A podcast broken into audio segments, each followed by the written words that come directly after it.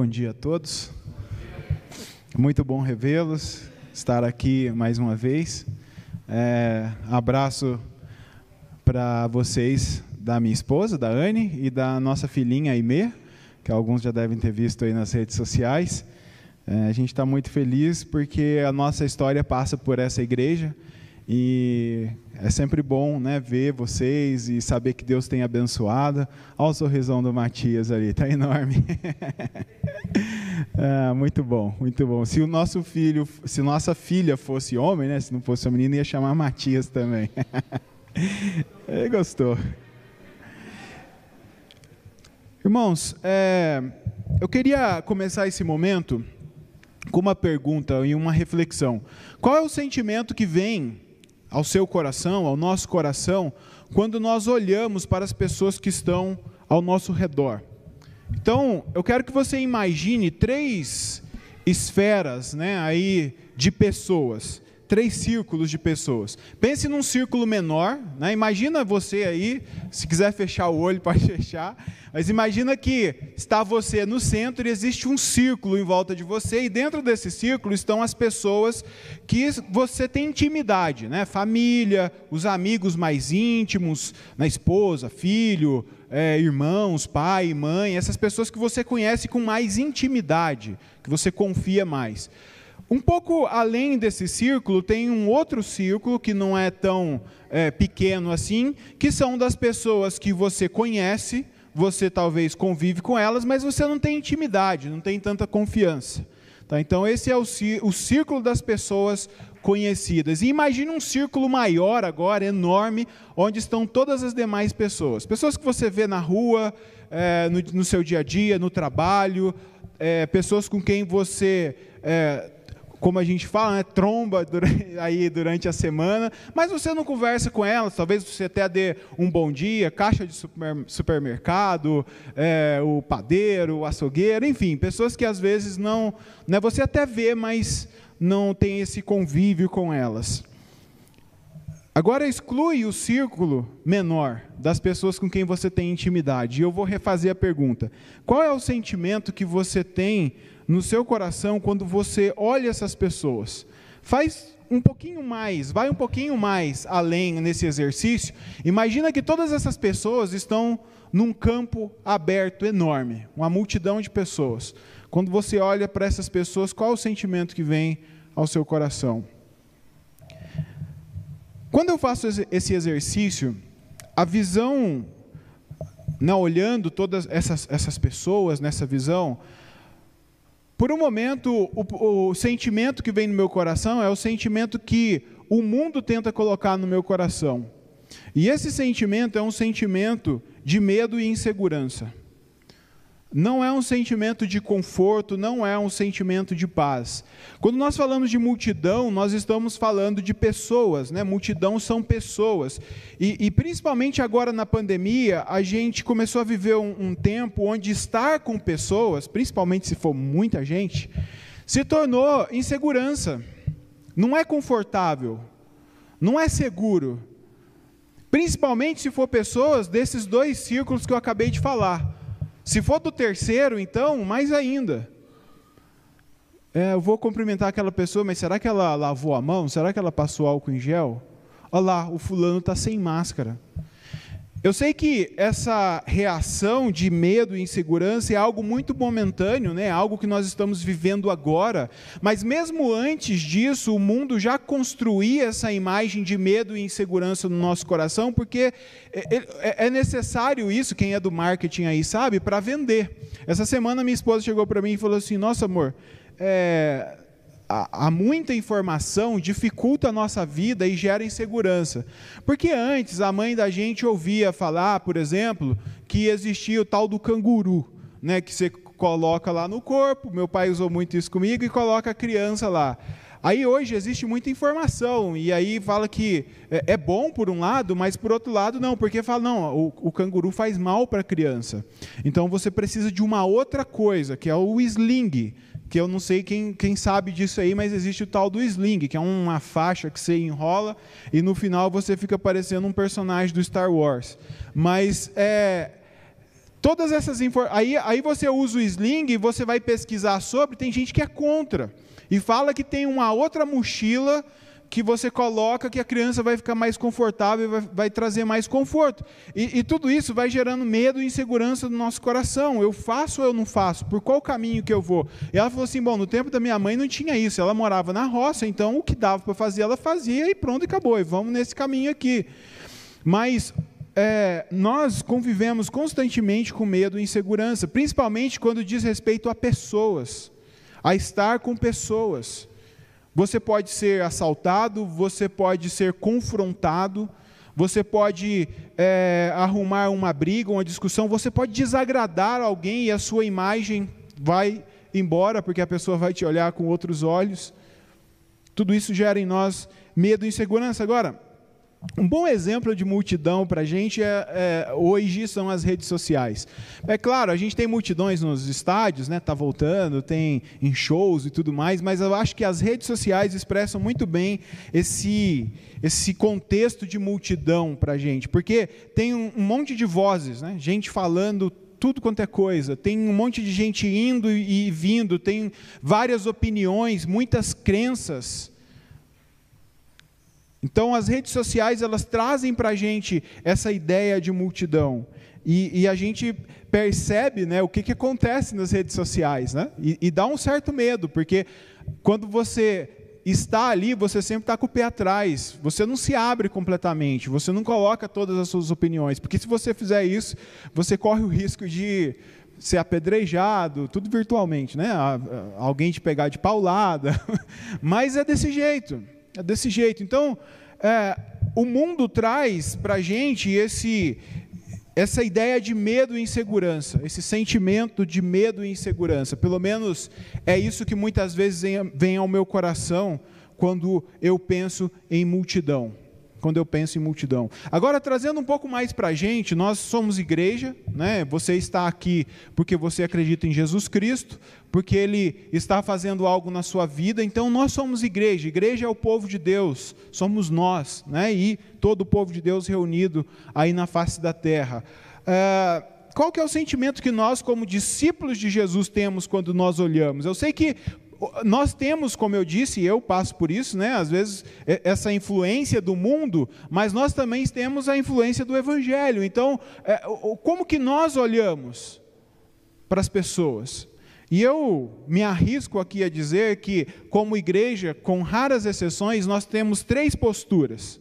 A primeira é que nós incorporamos a visão do mundo e ficamos com ela muitas vezes nos escondemos, não queremos nos relacionar com pessoas, nós corremos o risco de fazer movimentos migratórios de grandes cidades para pequenas cidades. Eu estou falando primeiro de mim, para evitar muita gente. Segundo, nós olhamos com um olhar repulsivo e nos achamos exclusivos. Isso aqui é muito típico de igreja, porque nós somos salvos, nós somos santos, nós somos os filhos de Deus e eles são os pecadores. Se eu, se eu me misturar com essa gente aí, eu vou me tornar um pecador também, eu vou me sujar. Então, eu quero ficar dentro da igreja. Eu estou colocando dessa forma, é bem radical, né? Normalmente a, a, fala não é essa, mas o que está por trás é um sentimento assim, porque nós nos isolamos como igreja. A igreja, no geral, se isola do mundo. Isso acontece, por exemplo, no trabalho, né? Tem um, um, círculo de pessoas e você começa a perceber que eles têm tendências não muito cristãs e você começa a se afastar. Você não sai com eles, você não conversa com eles, você não, não influencia eles porque você tem medo de ser influenciado. Então, essa postura de nos acharmos exclusivos é uma postura bem comum à igreja. E a terceira é que nós ficamos com dó, mas nós não fazemos nada. Né? Nós olhamos para a multidão e falamos, assim, nossa, que povo, que povo sem Deus, né? Vê uma, uma, uma moça passando na rua com pouca roupa, e você fala, nossa, que moça pobre, ela não tem muita roupa, que dó. E ela não tem Jesus no coração. E vou embora. Eu não oro por ela, eu não compartilho o evangelho com ela. Eu vejo um, uma pessoa jogada na rua, é, depois de beber muito e está lá caído, e eu passo e falo: Nossa, olha o, o fulano, olha que situação que chegou. E sigo o meu caminho. Eu vejo alguém roubando e fazendo o, o, mal, desviando dinheiro, talvez na própria empresa que eu trabalho, e eu sinto um aperto no coração porque aquilo é errado, e eu falo, poxa, olha só, é errado, e eu continuo minha vida, não fazemos nada. Como eu disse, né, há exceções para isso, tem pessoas que é, se movem para ajudar, para fazer justiça, para. É, eu sei que tem na igreja, eu não posso generalizar e dizer que não há, mas são exceções, não é uma regra. A igreja como um todo, quando vê a multidão, quando vê o mundo, ela não se move para ajudar, para se envolver. Eu estou dizendo a igreja como um todo, né? ela não faz isso. Agora, é interessante que quando a gente olha para a Bíblia, a gente percebe alguns momentos na vida de Jesus, na caminhada de Jesus aqui nesse mundo nosso, em que ele para e olha para a multidão. Tem alguns textos assim. E graças a Deus que esses textos estão registrados na Bíblia. E um deles está lá em Mateus 9, eu quero te convidar a abrir a sua Bíblia comigo. Mateus 9, 35 a 38. Mateus 9, 35 a 38. É um desses momentos que Jesus para e olha para a multidão e vamos ver o que, que acontece.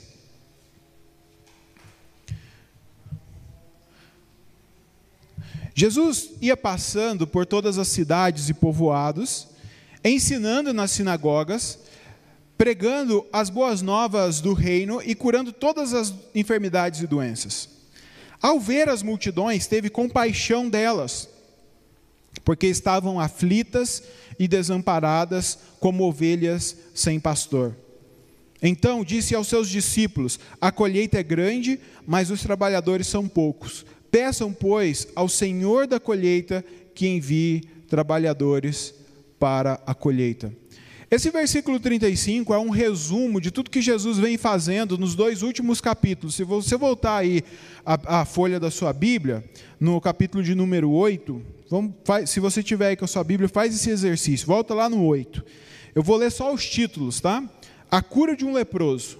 Jesus acabou de, de, dar um sermão, né? ele sai do sermão do monte, onde ele havia dado algumas instruções, havia ensinado, e ele começa a fazer a missão. Então ele cura um leproso. Versículo 5: ele, é, um centurião demonstra fé, aqui acontece outra cura. O poder de Jesus sobre os demônios e as doenças, no versículo 14. Então, Jesus cura mais pessoas e expulsa demônios.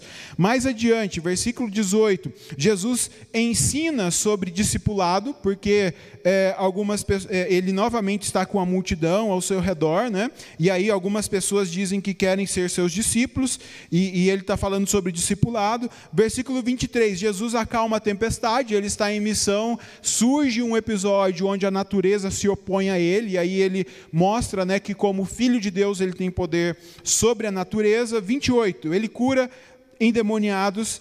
Aí entra no capítulo 9, ele cura um paralítico. Ele encontra com Mateus, logo em seguida, no, no versículo 9, né, ele vê Mateus na coletoria. Mateus era um cobrador de impostos e ele chama Mateus. É, no 14, Jesus é, ensina sobre o jejum, porque ele é interrogado a respeito disso, e aí no versículo 18, Jesus novamente está curando pessoas, está ressuscitando mortos. No versículo 27 do capítulo 9, ele cura dois cegos e um mudo. Então perceba, Jesus está em missão, ele está curando pessoas, cegos, paralíticos, muitos enfermos, muitos doentes. Jesus está ressuscitando mortos, expulsando demônios, ele está ensinando sobre discipulado, sobre jejum. E aí, aqui no versículo 35, nós temos o resumo disso. Jesus está indo de povoado em povoado, Jesus está indo de cidade em cidade, Fazendo o quê? Ensinando nas sinagogas, pregando as boas novas do reino e curando todas as enfermidades e doenças. Agora, enquanto Jesus faz isso, enquanto Jesus está indo de cidade em cidade, de povoado em povoado, as pessoas começam a seguir a Jesus. Algumas pessoas seguem a Jesus porque elas querem ouvir o ensino dele. A Bíblia diz que Jesus ensinava é, de uma maneira diferente, ele tinha uma autoridade diferente. E, e, algumas pessoas ficam curiosas, elas querem ouvir o ensino de Jesus. O que, que esse homem está ensinando? Por que, que tem tanta gente seguindo ele? Eu quero ouvir o que ele fala. Algumas pessoas seguiam a Jesus porque elas queriam ver os milagres de Jesus. E aí, um grupo maior de pessoas, né? Tem os que querem ouvir, agora tem os que querem ver, vão se misturando. Ah, Jesus curou. Poxa, ele curou, eu quero ver. Curou um paralítico. Nossa, como que foi isso? A perna cresceu, a perna era torta e endireitou. O cego, o olho dele era branco e ficou normal. Como que foi isso? O povo fica curioso, quer ver. Alguns começam a levar os seus parentes doentes e enfermos para que Jesus cure. Endemoniados, né? Hoje algumas igrejas fazem show com isso, né? Porque é uma coisa que chama atenção. Mas você imagina, naquele tempo não era diferente de hoje. O povo era curioso, queria ver como que era. E as pessoas iam ver. E ainda haviam aquelas pessoas que queriam receber algo de Jesus, porque elas estavam é, sofrendo ao, ao, longo de muito tempo e elas queriam uma cura, ou elas queriam uma palavra de esperança, elas queriam alguma coisa daquele homem que mudasse de fato a vida delas. E aí se forma uma multidão que começa a seguir a Jesus. Agora, no versículo 36 diz que em determinado momento, Jesus vê as multidões. Eu, eu, eu gosto de imaginar a cena, né? Jesus está ali curando e andando no meio do povo, e, e as pessoas vêm é, até ele, as pessoas chegam até ele, mas em determinado momento, eu imagino que Jesus está num lugar um, um, pouco privilegiado, assim, isso é minha imaginação, tá, gente? Não está na Bíblia, não. Mas eu imagino que Jesus está num lugar privilegiado e ele olha assim aquele monte de gente, eu não sei se tinha mil, dez mil pessoas, não sei, mas ele olha aquelas pessoas, e aí o texto diz para a gente que ele tem compaixão delas. Eu, eu, eu gosto de imaginar que Jesus está olhando, porque a gente olha, a gente vê só cabeça, né? Jesus olha e está vendo aquele monte de cabeça, gente, pessoas ali. Mas aí de repente ele começa a olhar um por um. Um ali, uma ali, uma senhora lá no fundo, uma criança aqui, ele começa a ver um por um. E aí ele é tomado de compaixão por aquelas pessoas. Agora, por que, que Jesus sente compaixão por aquelas pessoas? O texto diz para a gente, versículo 36, porque ele nota que aquelas pessoas elas, elas estão aflitas e estão desamparadas. E aí ele ainda diz que elas estão como ovelhas que não têm pastor. As palavras aflitas, a, a, as duas palavras aqui, aflitas e desespera, ou des, desesperadas, né, é, na verdade eu coloquei aqui desesperadas, mas é desamparadas. Aflitas e desamparadas não significa que elas estão perdidas, né? principalmente porque, como a gente lê que elas estavam sem pastor, dá essa ideia para a gente que era uma multidão de gente é, que estava perdida, sem rumo, sem destino, porque não tinha ninguém responsável por elas. Eu acho que isso ajuda a gente a entender. Não é isso que quer dizer. A palavra aflita aqui significa atormentado. Atormentado. Para te ajudar a entender o que é um tormento, né? porque a gente não passa por tormentos, não é normal a gente passar por tormentos. A palavra aqui que Jesus usa, né, quando ele está falando com seus discípulos, que ele percebe que as pessoas estão aflitas, ela é, é, era muito usada essa palavra para descrever um sofrimento desse tipo. Imagina um, um, eu não vou usar uma pessoa não, porque é muito cruel. Imagina um animal que está quase morto Imagina os urubus voando lá em cima, porque sabem que o, o, a vida dele está indo embora.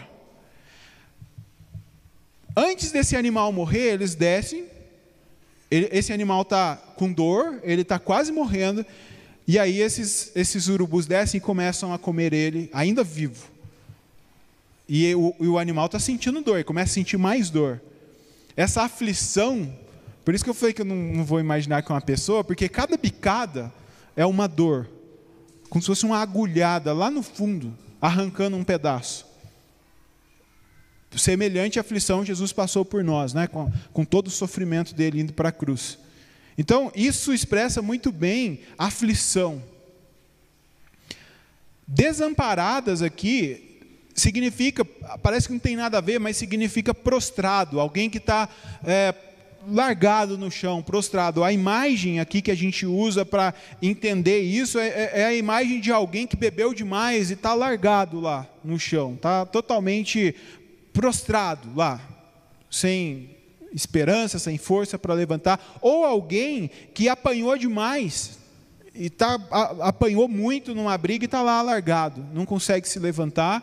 É, bem como a parábola que Jesus conta do bom samaritano, né? Um homem ia pela estrada e aí um grupo de ladrões chega e bate nele, deixa ele quase morto lá, de tanto que ele apanhou, ele está lá quase morto. Essa é a ideia de desamparados aqui dessas duas palavras. Agora, essas duas palavras, elas, elas mostram para a gente a condição das pessoas que Jesus está vendo. Ele está olhando para a multidão e ele sente compaixão das pessoas, porque ele, ele começa a perceber quando ele olha para elas que elas estão nessa situação, aflitas, em sofrimento. Mas mostra também para a gente que elas estão assim porque as pessoas que eram responsáveis por ela, e agora a gente entende o porquê que Jesus é movido de compaixão, porque haviam pessoas que eram responsáveis por essas pessoas espiritualmente, essas pessoas não estavam pastoreando elas como deveriam, por isso Jesus fala, como ovelhas sem pastor, porque os pastores que haviam para pastorear aquelas pessoas eram maus pastores. Quem eram essas pessoas? Eram os mestres da lei, eram os sacerdotes, eram os levitas, todo o sistema que havia no, no Antigo Testamento que Deus havia instituído para que as pessoas não ficassem sem a palavra dele, sem cuidado, sem amor, não funcionava. Porque os pastores eram maus pastores. Um comentarista bíblico falando sobre esse texto, ele diz assim, escrevendo sobre esse texto, ele fala: "Os fariseus viam o povo como palha que devia ser queimada, quando um fariseu fazia a mesma coisa que Jesus fez, olhar, né, levantar o olho, olhar para a multidão, para ele era palha que devia ser queimada. Queimada aqui é inferno, tá? Então todo mundo vai para o inferno. Essa era a visão do fariseu. Porque o fariseu ele tinha essa postura de que ele era santo e quem era igual a ele era santo, o resto não era. O resto não era digno.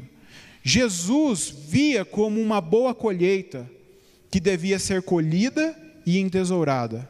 E esse comentarista continua e fala assim: os fariseus, em seu orgulho, esperavam a destruição dos pecadores. Jesus, em seu amor, morreu pela salvação dos pecadores. Isso ajuda a gente a ter ideia de como que os pastores, e isso aqui não se resume só aos fariseus, mas a, a, aos pastores que haviam naquele tempo, como que eles olhavam para as multidões.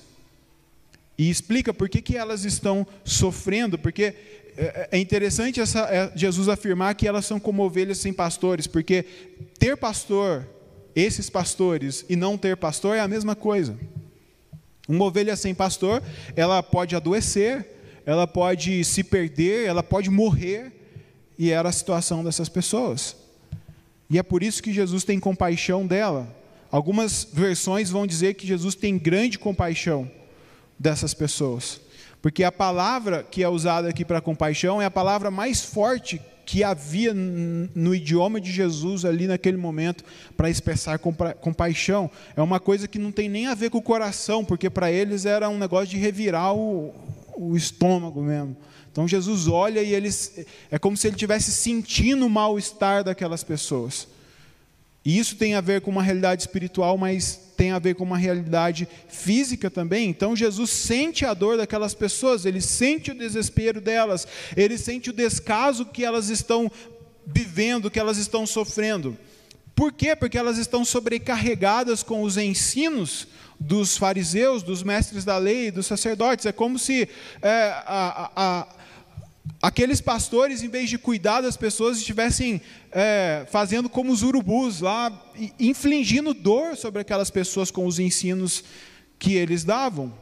E elas estavam morrendo, sem esperança. Agora, o versículo 37 revela para a gente que esse sentimento de Jesus leva ele a dizer alguma coisa. E Jesus diz assim: a colheita é grande, mas os trabalhadores são poucos. Jesus é movido de compaixão, e essa compaixão, né, por ver as pessoas nesse estado, leva ele a, a, a, uma constatação, e ele diz: a colheita é grande, mas os trabalhadores são poucos. Nota que Jesus muda a ilustração, né? Ele está falando de ovelha, de pastor, é uma ilustração, né? Ovelha e pastor, está lá no campo, o pastor cuidando da ovelha, o pastor é ruim, não cuida direito, a ovelha está machucada e o pastor está lá dando cajadada nela. Então ele está nessa ilustração. De repente, Jesus começa a falar de outra coisa, ele começa a falar de uma colheita, de um campo, onde tem, é, pode ser, vamos imaginar que é trigo, né? trigo plantado, tudo lá amarelinho, pronto para ser colhido. E ele está falando que a colheita é enorme e não tem gente, não tem trabalhadores para a colheita. É por isso que, quando eu olho para esse texto, eu interpreto essa afirmação de Jesus de que não há trabalhadores para a colheita da seguinte maneira: é uma constatação do presente e é uma constatação do futuro. E eu gostaria que você ficasse comigo, porque é, isso é muito importante. Presente, porque Jesus está olhando a multidão naquele momento, ele está ali, no presente, né? na, na realidade dele, naquele momento do tempo. Ele está olhando e vendo uma multidão enorme, e ele, e ele está sozinho, porque até agora, como a gente viu aqui nos versículos anteriores, é só ele que está pregando, é só ele que está ensinando, é só ele que está curando. Os discípulos estão com ele, mas eles ainda não estão fazendo nada disso. Então Jesus olha aquela multidão e fala: são poucos trabalhadores, até agora é só eu que estou fazendo isso.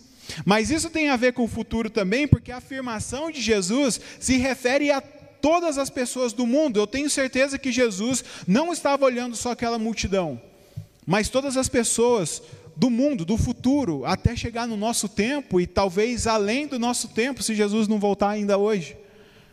Ele está olhando todas essas pessoas e Jesus constata que existem poucas pessoas dispostas a fazer o que ele estava fazendo, a pregar o evangelho do reino, a levar a cura, a levar a verdade, a levar amor para as pessoas, a pastorear bem as pessoas. As multidões continuam aflitas, e isso é uma verdade do nosso tempo. Agora, quando a gente pensa em rebanho, por mais ovelhas que tenha, né, um rebanho enorme, é, não se compara a uma colheita enorme.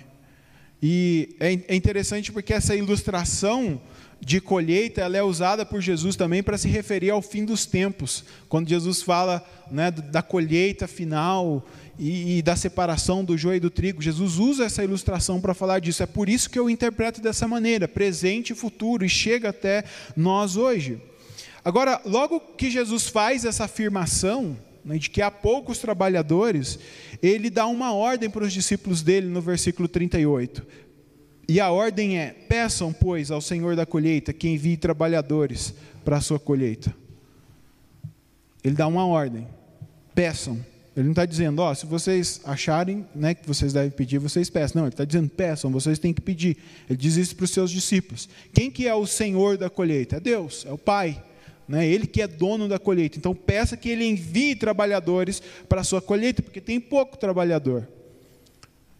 Peçam ao dono da colheita.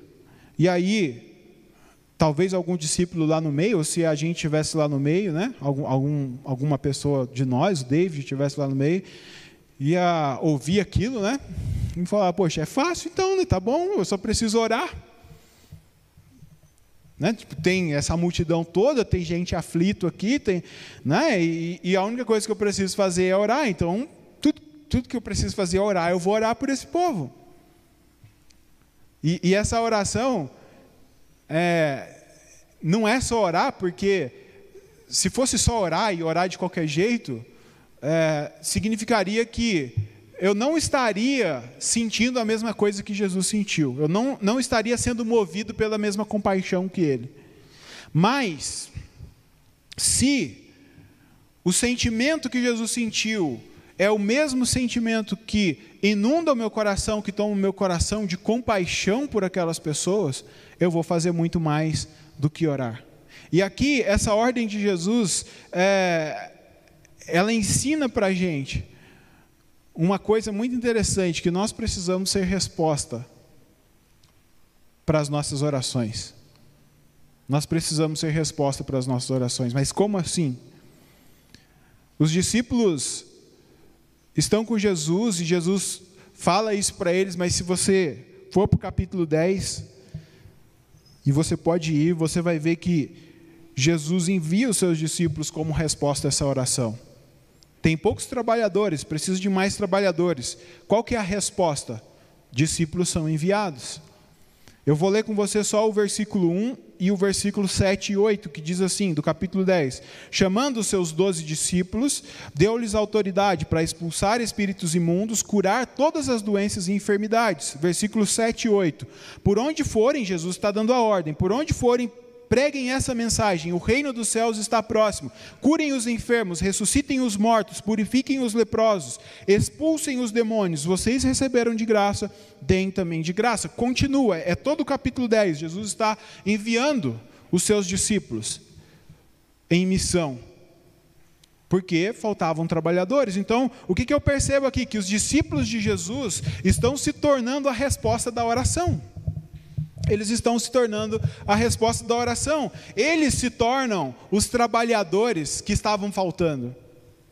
E, e para mim é mais do que natural isso, porque é, discípulos são influenciados pelo Mestre. Então, como eu disse antes, se a compaixão de Jesus leva ele a essa constatação de que precisa mais, de mais trabalhadores, mas ele já está envolvido, é natural que um discípulo que está acompanhando Jesus também seja movido de compaixão e, e imite Jesus. E Jesus, mais do que só deixar né, é, pelo sentimento, ele comissiona eles, ele chama eles, ele dá uma missão para eles, há um chamado aqui, para que eles obedeçam e eles respondem ao chamado positivamente: Senhor, eis-nos aqui, nós vamos. Se você ler o capítulo 10, você vai ver que eles vão e eles voltam felizes porque deu certo, eles conseguiram fazer as coisas que Jesus havia ordenado. E eles curaram enfermos, eles continuar, ou seja, agora não tem mais só um trabalhador, tem 13 trabalhadores, aumentou. Agora, esse sermão tem um ponto só, porque eu não quero que você se esqueça do que eu vou falar aqui agora. Então, tem só uma coisa que eu quero que você guarde. Se você quiser anotar isso, anota aí. Pode anotar no celular, pode anotar no caderno, na, na Bíblia. A única coisa que eu quero que você guarde é: seja resposta a essa oração de Jesus. Só isso.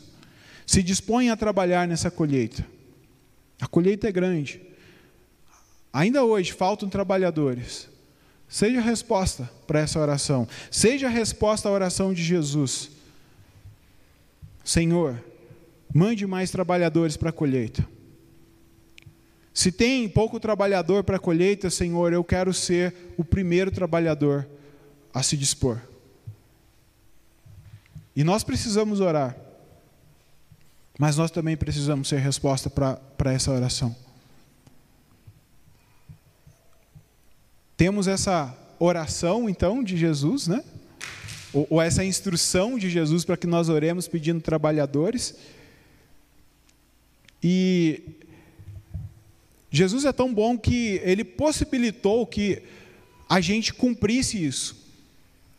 Porque quando a gente se vê diante da missão, muitas vezes a gente se sente amedrontado, influência do mundo.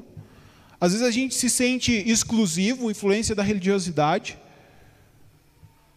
Mas tudo, tudo que eu e você precisamos para viver a missão, para ser resposta para essa oração, Jesus conquistou para nós na cruz. Ele conquistou por nós.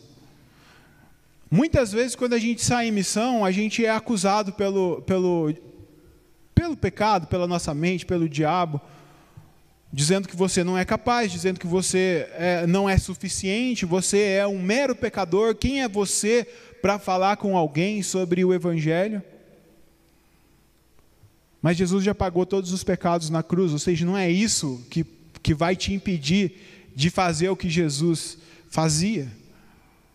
E qualquer outra coisa, qualquer outra coisa, talvez você se sinta incapacitado, mas Jesus morreu na cruz exatamente para te capacitar, não só morreu, como ressuscitou, subiu aos céus e enviou o Espírito Santo, que habita dentro de você. O Espírito Santo está dentro de você e te capacita, coloca à sua disposição tudo o que você precisa para ser resposta a essa oração. Então não tem nada que possa te impedir de ser resposta a essa oração. Ore e seja resposta. Porque ainda hoje nós precisamos continuar fazendo essa oração e hoje nós precisamos ser resposta a essa oração. Nós estamos reunidos aqui nesse dia, né? Hoje, aqui especificamente, para agradecer a Deus, uh, louvar a Deus pela vida do nosso irmão Marcelo e, e também é, ver aqui um momento onde ele é ordenado né, a, a, ao presbiterato, como assim a gente diz na nossa igreja, né? ele vai ser ordenado ao presbiterato. Eu, eu, como vocês, já conheço o Marcelo há um tempo já, então eu sei que o Marcelo é um servo de Deus, que ama servir a Deus. É, e eu fico muito feliz por Deus estar levantando ele como presbítero aqui nessa igreja, mas veja, é, Jesus quer levantar muito mais. Ele já servia e ele vai continuar servindo nessa colheita enorme. Mas Deus quer levantar mais missionários aqui, mais missionárias. Deus quer levantar pastores, Deus quer levantar evangelistas, diáconos. Eu sei que já tem alguns, mas Deus quer levantar mais. Gente que vai sair por aí sendo ordenado ou não e ser, sendo resposta para essa oração. Sendo resposta para essa oração. Talvez você vai ser movido por Deus e você vai ser resposta a essa oração em outra cidade, como Lincoln, por exemplo, né, que não está aqui com a gente, mas está em outra cidade. Ele saiu daqui, está pregando o Evangelho. Talvez você vai ser é, resposta de oração em outro país, como por exemplo o Tiago Gomides, que esteve pregando aqui, e é um missionário que a nossa igreja enviou, que está lá, lá na Ásia, pregando o Evangelho. Mas você pode ser missionário no seu trabalho, porque a multidão está ali. Você pode ser missionário aqui, na Vila Formosa, no seu bairro, para o seu vizinho. Você pode ser resposta para essa oração aonde você estuda, no supermercado, na padaria. Tem, a maioria compra pão do Cancian, né? De vez em quando compra pão de um padeiro que não é crente, só para você falar de Jesus para ele. Seu pão é bom, mas você sabia que Jesus é o pão da vida? Ó, essa, aí você já emenda. Assim chega a Então, nós precisamos ser resposta a essa oração. Deixa Deus te levar e te conduzir. Eu gosto de um, de um testemunho de um, de um cantor de rock pesado, que é o Brian Hatch, se eu não me engano, que estava vivendo uma vida de perdição, drogas e, e praticamente condenado à morte por causa do vício dele, a família toda destruída. E aí um dia o advogado dele chegou para ele e o advogado dele era cristão.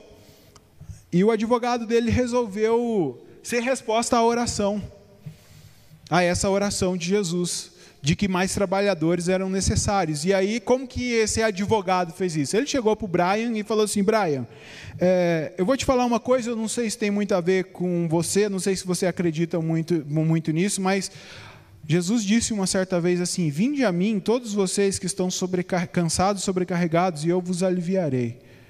Brian, Jesus quer aliviar a sua vida. Eu não sei se isso tem a ver com você, mas se tiver, pensa nisso. E o advogado foi embora. E como nós fazemos isso junto com Jesus e com o Espírito Santo, aquelas palavras entraram na cabeça do Brian. E ele ficou na sua casa, pensando naquilo, pensando naquilo, e Deus começou a trabalhar, e ele resolveu fazer uma oração, e ele falou assim: Deus, se o Senhor pode me dar descanso, se o Senhor pode me dar alívio, eu entrego a minha vida para o Senhor. E ele entregou a vida dele para Jesus, ele se converteu. E Deus começou a agir na vida dele, livrar ele das drogas. E ele se entregou ao Evangelho. Ele foi resposta à oração. De forma simples, de uma maneira que eu e você podemos fazer. Poucas palavras, até, até na insegurança né, dele, mas Deus fez. Então, qual é o sentimento que vem ao seu coração quando você olha para a multidão? Qual é o sentimento que vem? Você entende que, como discípulo de Jesus, você tem dentro de você tudo que você precisa para ser resposta a essa oração? O meu desejo é que cada vez mais a gente possa se colocar diante de Deus e dizer: Senhor, eu quero ser resposta, eu quero ser um trabalhador que vai alcançar vidas, que vai alcançar pessoas que estão aflitas e desesperadas, desamparadas para o teu reino. Amém. Feche seus olhos, Senhor, nós te agradecemos porque o Senhor é bom. Nós te agradecemos porque, como nós já vimos aqui hoje ao longo deste momento de celebração, o Senhor veio a esse mundo por nós. O Senhor nos alcançou, nos salvou. E o Senhor fez isso com finalidades. Não apenas nos salvar e nos livrar da prisão do pecado, mas o Senhor nos comissionou, nos chamou para irmos e pregarmos o Evangelho. Para nós, aonde estivermos, sermos testemunhas, Deus, daquilo que o Senhor tem feito na nossa vida, da tua bondade, do teu amor e da tua misericórdia. Então eu oro nesse momento, Deus, e me coloco diante do Senhor, mesmo com minhas falhas e limitações, dizendo que eu quero ser resposta a essa oração.